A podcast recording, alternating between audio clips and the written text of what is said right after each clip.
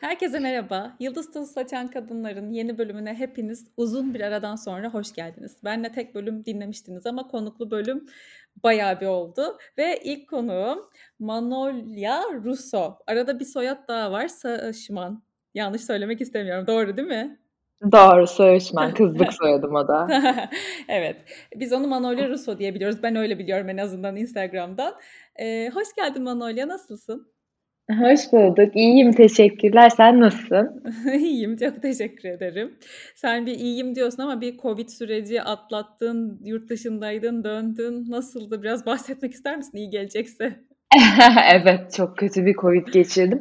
Ya aslında çok ağır bir Covid geçirmedim ama yurt dışında olduğum için böyle mental olarak çok ağır geldi. Hani kötüleşsem kime gideceğim, ne yapacağım bilemediğim için böyle mental olarak ağırdı. Hı hı. Ama evet biraz ateşli ateşli dedikleri kadar da varmış yani. Of. Direnip evet. direnip sen daha olmamıştın değil mi daha önce? İlk defa oldum. İki buçuk, iki sene mi? İki, evet. ikinci sene mi giriyoruz şimdi pandeminin? İki sene sonra ilk sene. defa. Geçmiş olsun. Neyse şu an daha iyisin ama değil mi? Çok daha iyiyim aynen. Bazen böyle beynim duraksıyor ama onun dışında iyiyim. İnşallah hiç bütün etkileri bir an önce gider üzerinden. Bir de tat koku kaybetmiştin değil mi? Benim de en korktuğum şey o. Evet tat koku gitti vallahi tamamıyla. O biraz klostrofobik bir hismiş ama Allah'tan 3 güne falan geri geldi benimki. Ben aylarca gelmeyen hikayeler duydum da biraz. Aynen. Bir Instagram'ın o tarafı çok korkunç. bir şey söylüyorum ve direkt böyle hani bir bilgi yığını geliyor ve hani ben böyle hani birkaç güne gelir diyorum. Orada benimki 6 ay gelmedi diye bir mesaj geliyor ve direkt panik atak. Neyse ki geldi seninki. Evet. Seni tanımayanlar için, bilmeyenler için bize birazcık kendinden bahseder misin? Manolyo, Manolyo değil, Manolya kimdir? Manolyo kim ben de bilmiyorum. ee, bu soru da her podcast'te bunu söylüyorum konuk oldum. En zorlandığım soru yani. Nasıl cevap vereceğimi bilmiyorum. Ee, adım Manolya. Ee, 30 yaşındayım. Ee, iki sene önce hayatımda büyük bir değişimden geçtim. Ee, o değişimden beri e, büyümemi, işte yemekle ilişkimi, her şeyi yani yaşadıklarımı Instagram'dan paylaşmaya çalışıyorum. Hı hı. Ee, böyle. Peki e, bu değişim hani özel bir şey değilse bize anlatacak mısın bölümün geri kalanında? Tabii. E, ya aslında ya ben biraz hayatım boyunca 28 yaşıma kadar hiç değişmek istemedim. Hayat biraz beni böyle zorla değiştirmeye itti. O da hep söylüyorum babamın hastalığıyla ve sonra vefatıyla oldu maalesef ki. Başı sağ olsun. Ee, çok teşekkür ederim. Ee, babamın vefatından sonra yani çok büyük bir tokat yedim ve e, hayatım çok büyük ölçüde değişti. Ondan beri e, böyle bir sürü olay silsilesi sonucunda e, buradayım. Bu e, sende yani benim seni takip ettiğim belki çok daha önce başka hikayeler de vardır da ben bir bir şey görmüştüm sezgisel beslenmeyle ilgili ama böyle güz hani e, bez, beslenme ile ilgili konuşmadığın ama aslında temanın o olduğu böyle bir bir şey görmüştüm. E, seni bu yöne mi itti daha çok hani hayat? Daha çok bu alanda mı e, ne bileyim kendini buldun diye sorayım. Bir sürü alanda hem yemek yani 15 yıllık bir yeme bozukluğumla yüzleşmek durumunda kaldım. Hem de büyümek durumunda kaldım. İçime dönmek durumunda kaldım. Hı hı. Bir de hani ikisi çok farklı konular gibi duruyor dışarıdan ama sezgisel beslenme de içine dönmek olduğu için yemekle de içime döndüğümde kendimle yüzleşmek zorunda kaldım. Orada bir sürü sorun ve bir sürü şey fark edip o da beni çok bir büyümeye de itti. Hmm. Tabii ayrıca zaten aslında çok da alakasız şeyler değil. Sezgi dediğin şey evet. aslında baktığında yani tamamen kendini duyabilmekten geçiyor. Aynen öyle. Hep böyle bir şeyler bir şeylere vesile oluyor. Bazen böyle üzücü olaylar işte ama sonuçta bir Manolya doğurmuş. Yeni bir Manolya doğurmuş sanırım bu süreç evet. sende. Ve komik olan da babamın çok gurur duyacağı bir kız doğurdu. O yüzden hani... Ne güzel. Aynen. Ne güzel. Eminim öyledir. Eminim duyuyordur gurur. Ee, ben de benzer bir şey yaşadım bu arada. Bana babama da hep öyle söylüyorlar. Baban şimdi seninle gurur duyuyordur falan diye. E, o yüzden çok anlıyorum, hissediyorum şu anda seni. e, peki öncesinde ne yapıyordun mesela? Hani e, ne okudun, neredeydin, ne işle uğraşıyordun ha, şu an ya da? E, öncesinde ne yapıyordum? E, Bilgi Üniversitesi'nde okudum. E, hiç sevmeyerek okudum ama okudum, bitirdim. Sonra Lapart'ta çalışmaya başladım.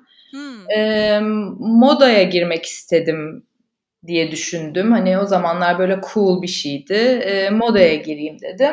Lapart'ta çalışmaya başladım. Sonra ayrılıp e, Lapart'taki en yakın arkadaşımla bir şirket kurduk. Maskülen Feminen diye bir e-ticaret sitesi kurduk. Hı hı. Bir süre onu yaptık. Sonra e, işte yollarımızı ayırma kararı verdik. Kapattık şirketi. Sonra çalışmadım çok uzun bir süre. Hı hı. Şimdi de bunu yapıyorum full time. E, nasıl denir? Dijital e, Content, content creator. Evet, evet. Aynen. İçerik üretiyorsun ama güzel içerikler. Güzel yani. Aslında ben bu hikayeleri çok seviyorum. Böyle hani kurumsal ya da hani böyle bir sevmediğim bir şey okudum ama ondan sonra işte şimdi bunu buldum falan. Özellikle benim dinleyici kitlem daha e, genç. O yüzden bu üniversite kısmına birazcık yakalamışken e, değinmek istiyorum. Hani istemeyerek, sevmeyerek okudum dedin ya. Nasıl karar evet. verdin Hangi bölümü okudun? Nasıl karar verdin o bölümü okumaya? Ya ben de şöyle oldu. Benim lise son dönemim tam anoreksiyamın peakine denk geldi. Hı-hı. O yüzden hani ben o dönemde Hı-hı. o kadar hastaydım ki ne okumak istediğimi, nerede okumak istediğimi hiçbir şeyi düşünmedim. Ee, Enka'daydım. O yüzden hani Amerika'ya giderim dedim. Londra'ya başvurdum, Amerika'ya başvurdum ama kabullerim geldiğinde 35 kiloydum. E, o yüzden annemle babam 35 kilo e, bir kızı tek başına Amerika'ya göndermek istemediği için e, bir sene böyle bir gap year gibi bir şey aldım. Onda da tedavi olmaya başladım. Hı hı. Yani benim biraz hani düşünmeme fırsat da olmadı. E, o tam böyle hani iyileşme sürecime denk geldiği için de e, sonra o gap year e, madem buradayım dedim, iyileşiyorum dedim. Şeye çalışmaya başladım. ÖSS'ydi bizim Hı-hı. zamanımızda. Şu Aynen. an ne bilmiyorum ama ÖSS'ye çalışmaya başladım. Bilgide e, Amerika'da okuyacağım şeyi bilgide buldum. Event management, işte Hı-hı. sanat yönetimi. Direkt hiç düşünmeden aynı şeyden devam ettim. Ee, ama hani bir Türkiye'de hiçbir arkadaşım yoktu. Hani hepsi yurt dışına gitmişti. Ben de yurt dışında okuyacaktım. Hani bir hayal kırıklığıyla başlamıştım zaten. Hmm. Onun üstüne zaten hiç üstüne düşünmediğim bir konuyu okumaya başladım. Ee, Allah'tan hani öyle hani şey değil yani mühendislik falan değildi yani. Sonuçta sanat yönetimiydi. Eğlenceli bir konuydu. Hı Babilon'da çalıştım bilmem ne yaptım. Hı. Hani güzel bir dört sene geçirdim ama böyle çok tutkulu olduğum bir konu değildi. Anladım.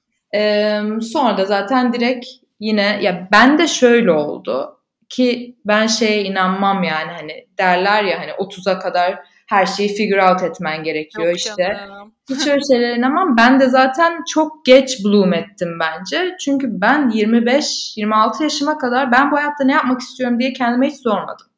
26 yaşımda sordum ilk defa. Onda da cevabım bilmiyorumdu yani hani öyle düşün. 29'a kadar da bulamadım. E, olabilir aslında. Çok, bu da çok normal aslında. Hep bize aksi gibi öğretiliyor da yani kim bunu yazıyor, kim söylüyor evet. bunu kural olarak? Çok bu da çok normal. Kimse bulmak zorunda değil aslında çok erkenden zaten. Aynen Sonra öyle.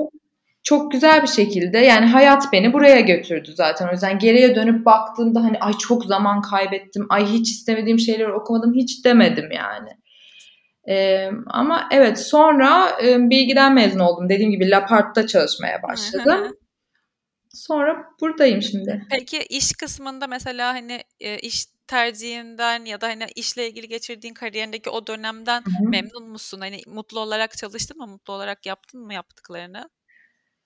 Evet yani Lapart'ta çalışmayı çok seviyordum. Çekimlere gidiyorduk, şey yapıyorduk. Hani zaten hani moda dünyasına olmak ister miyim? Hayır ama modaya çok ilgim olan bir yani ilgim var. O yüzden de çok güzel bir deneyimdi benim için. Ee, yok hiçbir şeyden pişman değilim. Çok güzel. Evet. Sonra da bir ara şeyde çalışmaya başladım. Bubble diye bir sosyal medya ajansında. O da böyle hani tamamıyla biraz hayat çıkardı karşıma. E iyi dedim ve çalışmaya başladım.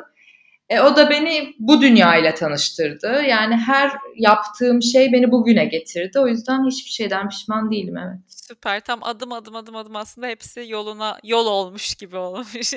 Aynen öyle. Peki bu yine hani hassas bir konu değilse ben bunları hiç bilmiyordum bu arada. Şu an seninle konuşurken öğreniyorum. Bu anoreksiya kısmı konuşabileceğim bir şey mi yoksa Tabii tamamen tabii. Tamam. Yani zaten Instagram'da ben anoreks yani bunlar hakkında konuşarak başladım. Hani çok açığım. Ee, Ben mesela oralarda yokmuşum demek ki. Ben daha sonradan gelmişim. Ben hiç bilmiyordum. Ee, evet. tam olarak bunu nasıl soruya dökeceğimi de bilmiyorum aslında ama sen birazcık bahsetmek ister misin? Çünkü eminim dinleyenler arasında orada ya da bulimiyada ya da genel olarak beslenme bozukluğu, yemekle ilişkisi iyi olmayan bir sürü insan olabilir. Yani ben de bence benim de iyi değil hatta. Biraz bahsetmek ister misin? Tabii ki de. Ben de şöyle başladı. 15 yaşında bir e, erkek arkadaşım vardı. Yemekteyken ya bacaklarıma bir laf etmişti ya da yemeğime laf etmişti. Onu tam hatırlamıyorum. İkisinde ayrı ayrı yapmışlığı vardı ama o günkünü hatırlamıyorum tam. Ondan sonra bir eve gidip şey demiştim anneme. Hani ben bir diyete gireceğim demiştim. 15 yaşımda diyete başladım. O diyet beni çok büyük bir kısıtlamaya götürdü. Kısıtladıkça da şimdi geriye dönüp baktığımda bunu fark edebiliyorum ama o zamanlar fark edemiyordum. Kısıtlama çok büyük bir tıkınmaya yol açtı. Tıkınma çok büyük bir kontrolsüzlük yarattı bende ve ben kusmaya başladım. Yani ben 15 yaşımda bulimiktim. Bulimik oldum. 18 yaşıma kadar da bulimiktim ve kimse bilmiyordu. Yani bulimiye zaten hani saklanması kolay bir hastalık. Hani anoreksiya kolay değil ama bulimiyeyi çok kolay saklayabiliyorsun. 3 sene yaklaşık e, bulimiyaydım. E, sonra Az da değil yani. Evet bayağı uzun süre. Benim yeme bozukluğum geçmişim aslında yani çok gerçekten 15 yaşından 29 yaşıma kadar bayağı ciddi bir e, yeme bozukluğu dönemim oldu. E, sonra lise sonda abim böyle yeni üniversiteye gitmişti. Hani evde bir değişim vardı. Ben gidecektim. Annem hani o zaman o yaşıma kadar annemle babamla yaşamıştım. Bir anda yabancı bir ülkede yabancı insanlarla yaşayacaktım. Bunun hani dış dünyamı kontrol edemediğim için bedenimi kontrol etmeye başladım ve yediklerimi kısıtladım, kısıtladım, kısıtladım ve 35 kiloya yaklaşık düştüm. Oh. Evet. Ee, sonra işte e, Bir yerde bir şeyler yanlış, bir yerde bir şeyler ters gidiyoryu nasıl fark ettin peki? Çünkü onun içindeyken anladığım kadarıyla çok kolay olmuyor. Hani bir sis Evet. gibi. şöyle oldu. Arkadaşlarımla e, güneyde tatildeydik. E, bunu da hep anlatıyorum. Çok aslında geriye dönüp bakınca çok duygusal bir hikaye ama e, ben böyle hani tam duş almıştım odamdan çıkıyordum. Aşağıda arkadaşlarım benim hakkımda böyle gizli gizli konuştuğunu duydum. Manolya işte hiç yemek yemedi, çok endişeleniyorum falan filan gibi böyle en yakın arkadaşım ağlıyordu. Ah. Onu duyunca böyle bir şey oldum. Aa, bir sorunum var herhalde oldum. Sonra ondan bir gün sonra e, midemden rahatsızlandım. Yani hiç yemek yemiyordum ve sadece sakız çiğniyordum diye e, bağırsaklarımda bir problem çıktı. O yüzden çok acele İstanbul'a getirilip ameliyata alındım. Ameliyattan uyandığımda yine doktor ve annem konuşuyordu işte. Eğer böyle sürdürürse hani çok tehlikeli, şu an şeyleri çok kötü falan filan diye. Annemle doktor konuşuyordu. Biraz on hani önce en yakın arkadaşımın ağlaması, sonra birkaç gün sonra annemle doktorun konuşması üzerine bir uyandım. Hı. Hani daha 18 yaşındayım. Önümde upuzun bir yol var. Gerçekten hani bir aç yaşamak istiyor musun? İki bu kadar önemli bir şey mi diye orada bir şey oldum. Hı. Ee, onun üstüne işte zaten birkaç gün sonra annemle babam beni oturttu. Dedi ki yani biz senin gitmeni istemiyoruz üniversiteye. Şu an bu halde Amerika'ya gidemezsin. Bir yıl gap year al. E, tedavi ol falan diye konuştular. İlk defa o zaman kabul ettim. Yani bir sene boyunca bir sürü kez geldiler tedavi ol dediler ama ilk defa o şey ameliyattan çıktığımda kabul ettim tedavi olmayı. Tabii iyi ki iyi ki yani. Peki bu süreçte e, bir yandan terapiye de o zaman da mı başladın ya da başladın değil mi o sıralarda? Evet tam o zamanlar hem terapiye başladım hem o zamanlar Alman hastanesindeydi yani ya Yasemin de adı ya Zeynep'ti çok ünlü bir yeme bozukluğu şeyi vardı doktoru vardı. Hmm. Ee, onunla ve bir terapistle tedaviye başladım. Yaklaşık bir sene sürdü işte. Sonra kilom toparladı, ben toparladım. Hı hı. Ee, ama maalesef benim o yeme bozukluğu hikayem orada bitmedi. Ee, Onu merak ettim. 29 yaşına kadar dediğin Aynen. için ben de onu merak ettim. Sonra tam böyle iyileştim. Hani fiziğim toparladı. Normal bir kiloya geldim ama tabii ki de hani farkındalığım yoktu ve diyet kültüründe yaşamaya devam ettim. Ve hani ay şuram şişti, buram şişti, diyete gireyim dediğim her zaman da yine tıkınmaya yol açtı bende. Hiçbir zaman kusmadım çünkü o kusma beni çok kötü bir e, yola soktuğu için beynim hani hayır, hayır kusmayalım ama bir kısıtlama ve tıkınma şeyi oldu ve bir 10 sene boyunca da e, Devam et. tıkın tıkınırcasına yeme e, bozukluğum oldu. E, ta ki bu arada susmuyorum. Sen araya gir istiyorsan. Yok yok ben çok seviyorum böyle ya. Böyle olsun zaten ne güzel. Ey, süper. Ta ki işte babamın vefatından sonra burada olaylar birleşiyor. Babamın vefatı, babam kanserdi ve babamın hastalığı sırasında devamlı bir şey sorusu vardı. Hani eee, nasıl denir? Holistik bir yaklaşımla mı gidelim yoksa daha eee, hani normal bilim şeyleriyle Traditional. Aynen. Ee, babam normal şeyle gitmek istedi. İşte kemoterapi oldu falan filan ama hani ben abim de o zamanlar Life Code'a çalışıyordu. Çok bir holistik e, tarafa Evet, da aslında. yakın hissediyorduk. Ee, babam istemedi maalesef ama babamın vefatından sonra ben çok şeye kafayı bozdum. Hani içimize soktuğumuz şeylerle sağlığın bir bir ilgisi olmalı diye bir kafama taktım. Öyle eğitim almaya başladım. İşte önce e, İngiltere'de böyle bir okuldan genel nutrition dersleri almaya başladım. Sonra IAN diye bir okul çıktı daha holistik yaklaşan. Oraya girdim. Orada eğitim almaya başladım. IAN'de biraz şeyi fark ettim. Yani bende hala bir sorun var. Ee, hani yemekle hala çok iyi değil ilişkim tam o dönemde böyle pandeminin başı olmak üzereydi. Ee, o hep anlattığım şey oluyor. O Cem'le çikolata yediğimiz e, gün oldu. Onu storyler ay şeyde postlarımda birkaç kez yazdım ama anlatayım. Evet anlat lütfen. Ee, Cem'le oturup dizi izliyorduk. Ee, canı aşırı çikolata çekti. Getirden çikolata söyledi. Hı. Ve iki tane söyledi. Bir tane bana bir tane kendisine. Kendisi böyle yavaş yavaş bir çikolatayı hani bayağı çiğneyerek tadını alarak yerken ben bir hamlede yutup sonra ağlamaya başladım. Hani neden yedim çok pişmanım hani pişmanlık yaşamaya başladım ve ağlamaya başladım. Ay ağlamaya başladım. Sonra tuvaletten çıktım. Yüzümü sildim. Bir baktım Cem çikolatanın yarısını koymuş tabağına yemiyor. Orada şeyi fark ettim hani benim ilişkimle Cem'in yemekle olan ilişkisi çok başka ve hani onunki daha normal duruyor. Belki onu taklit etmeye başlamalıyım dedim ve Cem'i izlemeye başladım. Ee, biraz sezgisel beslenmeyle ilk tanışışım o oldu. Yani eşimin yemekle ilişkisini izlemek. Ondan bir hafta sonra da çok şansa e, Instagram'da karşıma sezgisel beslenmeyle ilgili Evelyn Tribole diye bir kadın çıktı. Hı hı. Aşırı ilgimi çekti. Hemen kursuna yazıldım. Kadınla birebir şey seanslar aldım. Ve öğrenmeye başladım ve sonra buraya geldim. Vay Böyle ilişkimi canına. düzelttim. Aynen. Ama seninki baya böyle hani derinlerden geliyor yani Yok, hani yok. en diplerden hani beslenme anlamında konuşuyorum tabii ne kadar güzel. Peki şu anda şey diyebiliyor musun? Hani evet ben gerçekten hani %90 sezgisel beslenme ile geçiriyorum. Hani sezgisel besleniyorum diyebiliyor musun? Çünkü ben de Evet. mesela araş ha, öyle mi? Süper. Ben biraz araştırmıştım da hani insan onun bir ucu kaçıyor.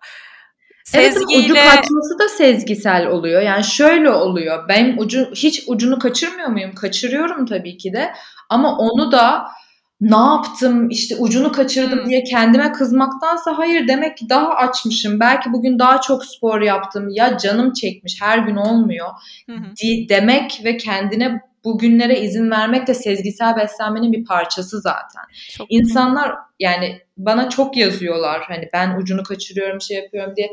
İnsanlar şeyi anlamıyor. Sezgisel beslenme bir diyet değil veya böyle bir kuralları olan bir şey değil. Sezgisel beslenme normal beslenme ve insanlığının altında bütün e, alışkanlıkların da aslında sağlıklı bir şekilde sezgisel beslenmenin içinde.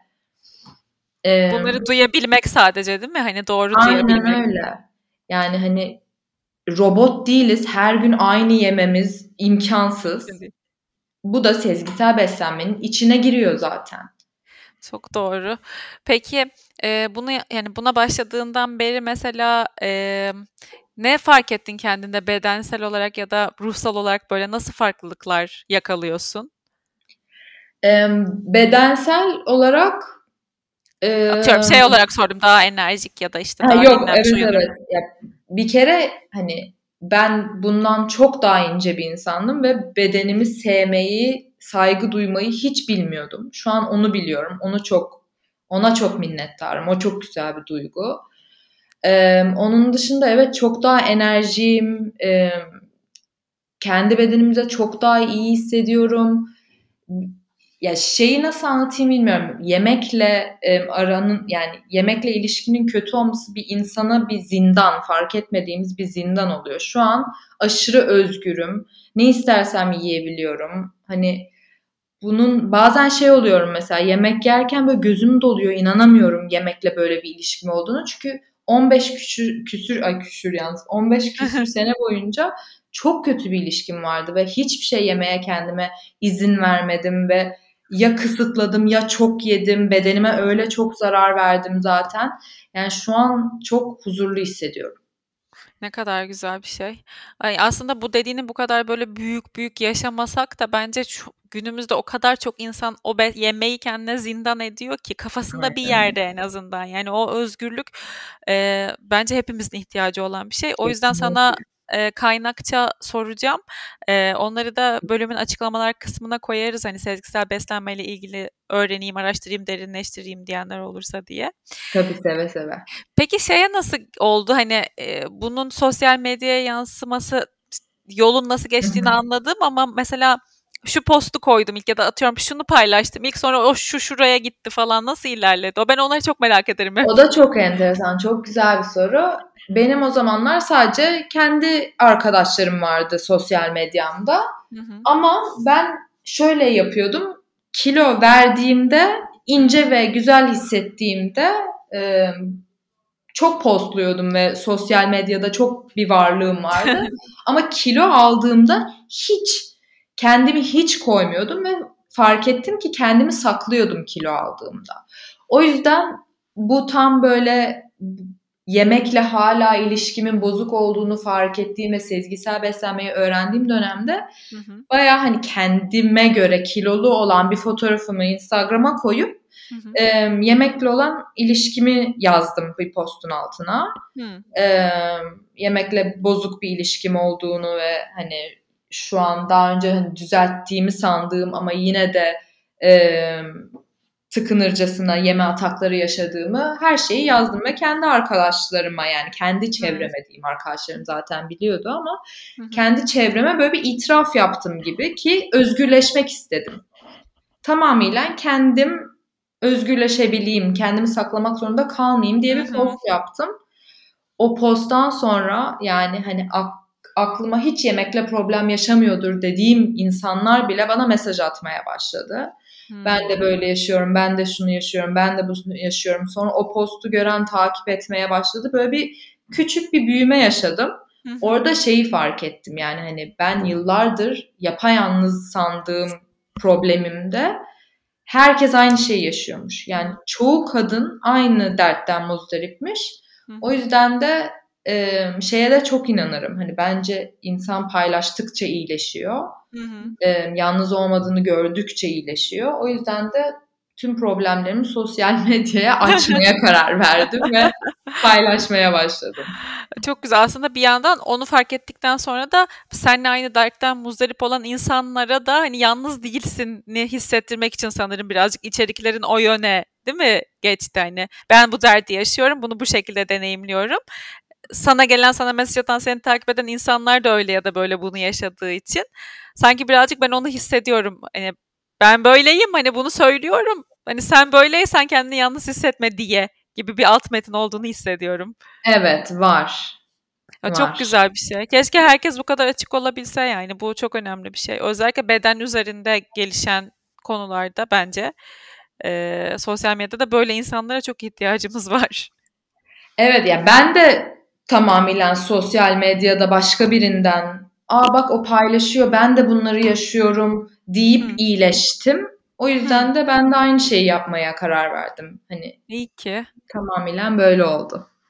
İki taraflı iyileştiren bir şey oluyor. Böyle sen yazdıkça paylaştıkça iyileşiyorsun, daha iyi hissediyorsun. İşte okuyan da aa yalnız değilim diyor. Aynen öyle evet.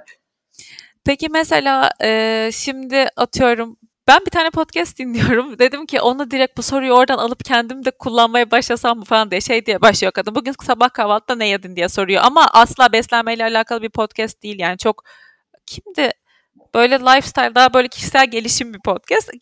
Atıyorum bu şey işte bir Buda, Budist e, öğretiler paylaşan birisini çağırmış. Adama işte sabah kahvaltıda ne yedin diyor falan. çok çok hoşuma gidiyor. Mesela sen e, bugün ne yedin ya da ne yemeyi planlıyorsun günün geri kalanında? Ben bugün ne yedim? Ee, sabah kendime fırında yulaf yaptım. Bayağı güzel bir çikolatalı fırında yulaf yaptım. Sabah onu yedim. Afiyet Öğlene de e, somonlu köri yaptım. Ah, Onu güzel. yedim.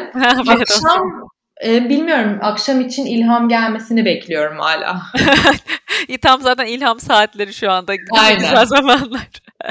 Çok güzel. Sen bir de şey falan da paylaşıyorsun arada meal prep. Onu da böyle hiç uygulayamıyorum ama ilham oluyor ben takip etme görüyorum pazarları falan böyle kıt kıt şey hazırlama çok hoşuma gidiyor. Aynen onu yapıyorum. O hayatının büyük bir parçası mı? Genel olarak bunu yapıyor musun? Eee, kesinlikle büyük bir parçası mı bilmiyorum ama hayatımda büyük bir yeri var. Çünkü hani onu yaptığımda kendime büyük bir iyilik yapmış oluyorum ve çok daha güzel besleniyorum. Bir de benim IBS'im var. Hani özel evet. bir beslenme şeyim var. Hı hı. Ee, onu yapmadığımda dışarıdan daha çok söyleme ihtimalim doğuyor. Evet. O zaman da daha karnıma zarar verebiliyorum falan. O yüzden e, her hafta yapıyorum. Çok güzel bir şey. Takip etmiyorsanız da ettiğinizde görürsünüz. Pazarları genelde böyle şey o haftanın yiyeceklerini hazırlamak. Meal prep'in ne olduğunu bilmeyen varsa yani öyle özetleyebiliriz böyle. Her şey yıkanıyor, doğranıyor, tabaklara ayrılıyor. Dolapta böyle kapalı kapalı hazır oluyor. Çok izlemesi bana aşırı keyifli geliyor böyle şeyleri de. Ve ben de çok seviyorum. Yani pratiğe dökmek biraz bebekten de sonra daha zor. Önceden yapabilirdim. Tamamen üşengeçlikten yapmadım muhtemelen de şimdi böyle hani ah ne güzel falan diye izleyebiliyorum sadece. Eminim aynen. ben de çok seviyorum ama işte hani gerçi hani bebeğim yok bilemem ama ben de bazen o, çok üşeniyorum ve yapmayayım diyorum ama sonra hani ilerideki Manolya sana teşekkür edecek diye kaldırıyorum kıçımı ve yapıyorum. Çok iyi yapıyorsun. Aynen. Bu arada e, sen IBS'in de üzerinde çok duruyorsun. E, bir, Evet. bir IBS nedir bilmeyenler için ondan bahseder misin? Bir de sen hani bununla ilgili nasıl bir yol izliyorsun? Nasıl daha kolaylaştırıyorsun hani hayatını?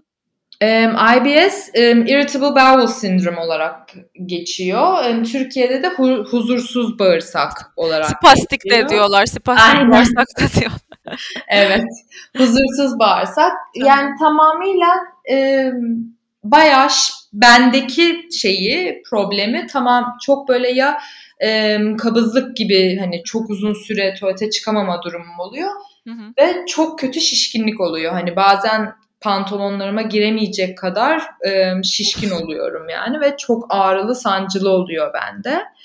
E, ama e, isminden anlayacağınız üzere bir sürü farklı şeyi var yani bazılarında hani daha ishal olarak e, ortaya çıkıyor veya kusma olarak ortaya çıkıyor. Bir sürü değişik şey var. Tamamıyla stresten bağırsağının huzurlu olup ona göre bir tepki vermesiyle alakalı. E, ben hayatımı kolaylaştırmak için ne yapıyorum? E, low FODMAP beslenmeye çalışıyorum. Hı hı. Evde full zaten low FODMAP besleniyorum. Hani Hı o da IBS friendly denilen bir Hı hı. diyet. Ee, onun dışında ben şunu yapıyorum. Hani kısıtlamanın yeme bozukluğu geçmişimde e, nasıl sonuçlar yarattığını bildiğim için Hı hı.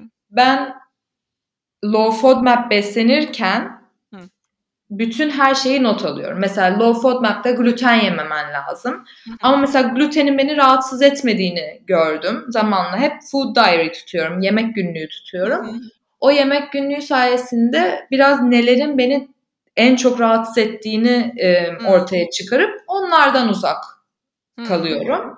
Ama şunu da yapıyorum. Dışarı çıktığımda da e, hani ben şunu yemiyorum, bunu yemiyorum diye kendimi köşeye Kısıtla. sıkıştırıp hani canımı sıkmamaya çalışıyorum. Yani dışarıdayken ne istiyorsam yiyorum. Zaten evde daha kontrollü bir e, şeyde e, daha iyi besleniyorum. O yüzden o güzel dengeleniyor. Ve Hep- ruhum da sıkışmıyor. Ya işte hepsi böyle içsel şeyleri çağrıştırıyor dinledikçe ya. Böyle sezgisel beslenme zaten aynı şey. Bu da aslında günlük tutman da hani e, bir şey bana dokunuyor, bir şey hissediyorum. Acaba ne yemiştim, ne bana bunu yaptı falan. Evet. Hep işte kendini dinlemekle alakalı bir şey. Bir de Kesinlikle. e, sen şeyler paylaşıyorsun ben onları da çok seviyorum. İşte e, Five Minute Journal, e, ondan sonra böyle motivasyon kartları vesaire. Evet. O yüzden şeyi sormak istiyorum sana. Manol Manolya. Aa, ben niye Manolya diyemiyorum ya? Zor bir çok, Aa, çok da severim yani. Hem ismini hem kendisini. Ee, nasıl geçiyor bir günü? Normal bir günü nasıl geçiyor? Benim bir günüm nasıl geçiyor? Ee, sabah erken kalkıyorum genellikle. Ee, hiçbir şey yapmadan direkt kendimi sokağa atıyorum. Ben direkt bir yürüyüşe çıkıyorum. Ya yürüyüşe ya yoga yapıyorum. Ama genellikle yürüyüş yapıyorum. Hı hı. Sonra eve dönüyorum, kahve demliyorum. O demlenirken bir meditasyon yapmaya çalışıyorum. Çünkü onu da aslında çok paylaşıyorum. Çok kaygı bozukluğu yaşayan biriyim. Hı hı. O yüzden meditasyonlarımı yapmaya çalışıyorum. Hı hı. Sonra şükran günlüğümü dolduruyorum her sabah. Öyle böyle minik bir rutinim var. Kahve içerken em, günlüğümü dolduruyorum. Sonra duşa giriyorum ve işe başlıyorum. Em, akşama kadar iş yapıyorum. Sonra genellikle eşimle bir yemek yiyoruz. Ya televizyon izliyoruz ya kitap okuyoruz ya beraber bazen tavla oynuyoruz falan. Böyle bir hani beraber bir şeyler yapmaya çalışıyoruz. Böyle. Sonra da Çok zaten 10'da uyuyakalıyorum. Ah ne güzel. Sen çok tam tam bebek şeyi saatleri harika. Peki şey e, çok güzel bir soru gelmişti aklıma kendi merakımdan dolayı ama işte bende de anne beyni, Covid beyni ve anne beyni sohbet ediyoruz şu an. Bunu hatırladığımda soracağım ama tamam. ha şey, şunu soracaktım. Hatırladım. Bunu yapmaya ne zaman başladın? Mesela şükran günlüğü tutmaya. Şöyle başladım. Ee, Instagram'da çok fazla kendimi başkalarıyla kıyasladığımı fark ettim ve hı. hani e, buna e, çokluk içinde yokluk diyorum. Hı hı. Ee, hani çok güzel bir hayatım var, çok mutluyum. Ee, hani kendim üstünde çalışıyorum, ediyorum ama bir Instagram'a giriyorum. Benim niye şunum yok, benim niye bunum yok diye her şeye takılıp duruyordum. O zamanlarda e, kim hatırlamıyorum ama e, bir tane şeyde e, ya TikTok böyle vlogunda ya da böyle bir YouTube vlogunda birinin işte bu konuyla alakalı şükran günlüğü tuttuğunu gördüm. Hmm. Aşırı ilgimi çekti. E, araştırdım falan hemen kendime bir şükran günlüğü aldım. Çünkü hı. çok fazla kendimi kıyaslayıp kötü hissediyordum hı. inanılmaz iyi geldi. Yani gerçekten bir de hani öyle şey değil hani iyi ki evim var falan yazmıyorum. Daha böyle küçük şeylerin önemini Hı hı. e, sana böyle göstermeye odaklı bir pratik bence. O yüzden çok iyi geldi ve o şükran günlüğü tutmaya başladığımdan beri Instagram'daki o e, kendimi kıyaslayıp o benim niye yok, benim niye yok şeyine hiç girmemeye başladım. O yüzden böyle. Acaba şey mi oluyor? Hani güne başlarken onu e, şükrettiğin şeyleri beynine of birazcık ona dönüştürüyorsun. Onun farkına varıyorsun. Sonra hemen üzerine öyle bir postla karşılaştığında öyle mi ilerliyor kafanın içinde süreç? Onu merak ediyorum. Nasıl etkilendi? Hani neden acaba artık daha o kadar seni rahatsız etmiyor? E çünkü bence her gün e, şükrettiğin şeyleri ve elindeki ay şükrettiğin şeyleri diyorum. Her gün elindekinin değerini kendine hatırlatmak sonra Instagram'a girdiğinde daha grounded nasıl denir ayakları yere Daha köklenmiş şekilde, evet. evet daha köklenmiş bir şekilde Instagram'a giriyorsun ve hı. ihtiyaç duymuyorsun. Hmm. Daha böyle hani nasıl diyeyim maddi şeyleri e, ay dur bir dakika Materyal. e, kafamda İngilizce konuştuğum için bilemedim. Daha böyle hani gördüğün maddi şeyleri e, manevi e, hislerinin düzeltemeyeceğini anlıyorsun bir de bence. Hmm. O yüzden önemini kaybediyor. E, daha kendin yani daha çok elindekinin değerini görmeni sağlıyor bence. Kesinlikle. Bu bu arada hani direkt defter olarak satılıyor ama aslında sayfaları taslak olarak Pinterest'te falan çok var. Eğer dinleyenlerden merak eden varsa hani boş bir defter alıp kendiniz de yazabilirsiniz başlık başlık değil mi? Çok Aynen öyle. Ben de sayfalarını paylaşmıştım zaten. Hatta bir tane takipçim aşırı hoşuma gitmişti. Kendine böyle 100 tane falan print edip kendine bir tane e, five minute journal yapmıştı. harika. Benim postladığım şeyden, e, sayfadan. O çok hoşuma gitmişti. Bir de şunu da söyleyeyim. Geçen yine bir takipçim yazdı. E, five minute journal'ın daha bakamadım ama e, uygulaması varmış. E, bedavaymış galiba. Yanlış bir şey söylemeyeyim Ben ama. galiba öyle bir şey gördüm ve yüklemiştim. Böyle sarı siyah bir logosu vardı ama belki de sildim mi bilmiyorum. O, e, Olabilir. yanılmıyorsam öyle bir şey gördüm ben de. O da çok mantıklı ama pardon yok benimki şeydi ücretliydi ve çok gereksiz buldum. Niye hani defteri alırım daha iyi diye düşündüm Ha, sildim. bana ücretsiz dediler diye hatırlıyorum ama kontrol etmedim. Yalan O da da güzel. Ama o Yoğun. da güzel bir şey evet. Evet hani en ona zaman ayıramayan birisi için çok güzel. Peki Aynen. tamamen kendim merak ettiğim için soruyorum. Ee, senin annen Fransız mı? Benim annem İsviçreli. Aslında e, İran ve İsviçreli. Yarı İranlı yarı İsviçreli annem. Aa benim de eşim ve eşimin ailesi İranlı. Ya gerçekten Evet. Çok tatlı. Ha, Çok çünkü böyle paylaşıyorsun falan böyle bir de hani Fransızca kelimeler falan kullanıyorsun tabii yani zaten. Evet. Ya ben zaten şöyle bir şey var. Ben e, 7 yaşıma kadar çok iyi Türkçe konuşamıyordum. Çünkü evde İngilizce büyüdüm. E, annemle babamın ort yani ailenin ortak dili İngilizceydi.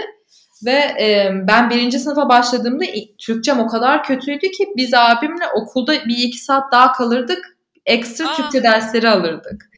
Aynen. O yüzden kafanın içinde İngilizce konuşman çok normal yani hala demin. Evet.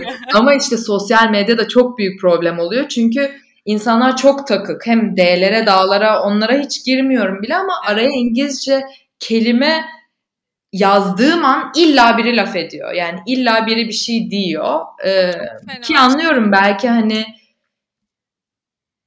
yo, anlamıyorum bilmiyorum. Yok ben, ben, ben de anlamıyorum ki benim hani hiç öyle bir ne, Aa, Türkçe konuşmuyordum falan gibi bir şeyim yok ama bazen gerçekten bazı kelimeler bizim demek ki güncel hayat, yani günlük hayatımızda daha çok ihtiyacımız oluyor bilmiyorum. İngilizcesi daha iyi karşılıyor söylemek istediğim Evet. şeyi. Bana da bazı arkadaşlarım yani çok fazla laf eder de hani onu Türkçe'de söyleyebilirdin falan diye.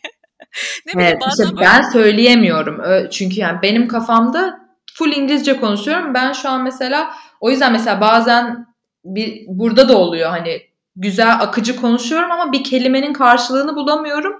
O yüzden hani direkt motor duruyor. Beynim duruyor. Ne diyeceğimi bilemiyorum. Ee, o zor oluyor biraz. Ee, ama devamlı hani ha- şeyi hatırlatmaya çalışıyorum ben de Instagram'da hani yabancı bir anneyle büyüdüm ve hani kafamdaki dil İngilizce ama elimden geleni yapıyorum ben de. Zaten her yani her yaptığına biri bir şey söyleyecektir biliyorsun sosyal medyanın. Evet. Hem çok seviyoruz hem çok e, zorluyor değil mi birazcık Instagram insanı? Çok çok. Yani şu an birazcık daha böyle derim kalınlaşıyor diyeyim ama ilk başlarda çok kötü oluyordum. Yani çok üstüme alınıyordum her şeyi. Veya herkes beni sevsin istiyordum. Şimdi artık daha şeyim yani. Bir de senin çok kendini ortaya koyduğun bir şey ürettiğin içerik tarzı ya daha da böyle bak şimdi Hani ben bu Türkçe bu kelimenin Türkçesini nasıl bulurum? Daha kırılgan. Değil mi? Evet. Vulnerable diyecektim. Vulnerable. Aynen. Yok abi bu kelimenin Türkçesi yok işte. Aynen. Bende tam şey oluyor. Açık yaraya e, tuz dökme olayı Evet. çok oluyor. Evet. Neyse artık onu da öyle kabul edeceğiz. Bu mecra böyle bir şey birazcık. Özellikle hani Evet. senin tarzında hani daha böyle olduğu gibi hani çok fake it olanlar değil de daha zor sizin için ama de, sen de bir şey hani çok iyi konuşamıyorum falan diyorsun da en iyi Türkçe de, şeyleri deyimleri kullanıyorsun. Derim kalınlaşıyor falan falan. Çok Ama o da işte thick skin'den geliyor bende. Yani o yine İngilizceden ve hani söylerken şeydim emin değilim bu Türkçe doğru bir cümle ama yine de I'm just gonna say it dedim ve Yok, Neyse, doğru iyiymiş. bayağı. durmuşum onu. Yani tamamıyla İngilizceden çevirdim onu da. De full Google Translate. Mesela ben şöyle yapıyorum. Ee, postlarımın altındaki yazıları önce oturuyorum full İngilizce yazıyorum. Sonra Google Translate'e koyuyorum. Ah şaka yapıyorsun. Onunla birlikte hani on, o da çok iyi bir iş çıkarmıyor şimdi yalan. Evet. söyleyeyim. Onunla birlikte düzelte düzelte postluyorum. Kıyamam o bayağı bir emek var orada ya. Evet evet. Bir şey söyleyeceğim. İnşallah bunu dinleyenler artık Manoya'nın D'sine, D'sine, K'sine falan takılmaz yani. Onu tenzih ede. Ben de bu arada çok takarım insanlarınkine de hani bu tarz böyle bir durumda niye takayım yani. Hı. Peki. eee, çok da güzel bir sohbet oluyor. Evet. Bir sorum daha var. Eee, motivasyonun düşük olduğunda ve o gün aslında Yo hani o gün motivasyonun yüksek olmasına gerek olan bir gün olmasın. Nasıl ne yapıyorsun motivasyon düşük kalktığında? Motivasyonum düşük olduğunda bir kere şeyi fark etmeye çok özen gösteriyorum.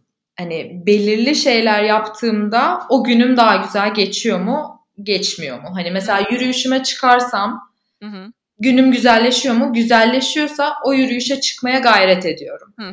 Veya hani birazcık modumun düştüğünü görüyorsam bir e, tütsü yakıp bir meditasyon yapınca düzelecek mi? Düzelebilir. Onu yaptığıma emin oluyorum. Yani Hı hı. o küçük yok etki etmez dediğim şeyleri yapmaya çalışıyorum ki çünkü biliyorum ki etki edecek. Hı hı. Ee, ama bazı günlerde gerçekten zorla güzellik olmuyor. Etmiyor. Günlerde her şeyi oluruna bırakıyorum aynen. O günün geçmesini bekliyorum sadece çünkü hayatta her şey geçici. Evet, çok doğru. Böyle yapıyorum. Peki bir de bir bir adetten bir sorum var. Şimdi yıldız tozu saçan kadınlar ya adımız. E, Evet. Senin hayatında sana yıldız tozu saçtığını düşündüğün, ister tanıyor, ister sadece ünlü ve yani atıyorum okuduğun, izlediğin birisi olsun. Kim ya da kimler var? Kadın Evet. aha, yıldız tozu saçan kadınlar. Evet. Ee, ay hiç çalışmadım bu soruya. bir kere yani benim hayatımın kadını yani annem, Hı hı. e, en yakın arkadaşım. Hani ş- inanılmaz yakın büyüdük. Hı hı. Hayatımda en çok yıldız tozu saçan kadın annem. Ne kadar Ee, onun dışında valla dediğim gibi Covid beyni şu an aklıma kimse gelmiyor. Olsun zaten anne güzel bir cevap bence yani. Herhalde e, kaçta bir bilmiyorum tam bir oran yapamayacağım ama çoğu insan annesini söylüyor. Bu da güzel bir şey bence. Evet annem. Bir de en yakın arkadaşım var e, Hmm. Lal. Benim için o kadar güçlü bir karakter ve o kadar 5 yaşından beri tanışıyor en yakın arkadaşım. Ah. E, o da benim Ağlayan o mu? bir kadın. Evet o. Ne Hayatımda hem bu kadar kırılgan olup hem de aşırı güçlü olan bir kadın tanımadım. Bir de o geliyor aklıma. Ne kadar güzel. Ne güzel böyle insanlar olması en yakınında. Evet. Süper.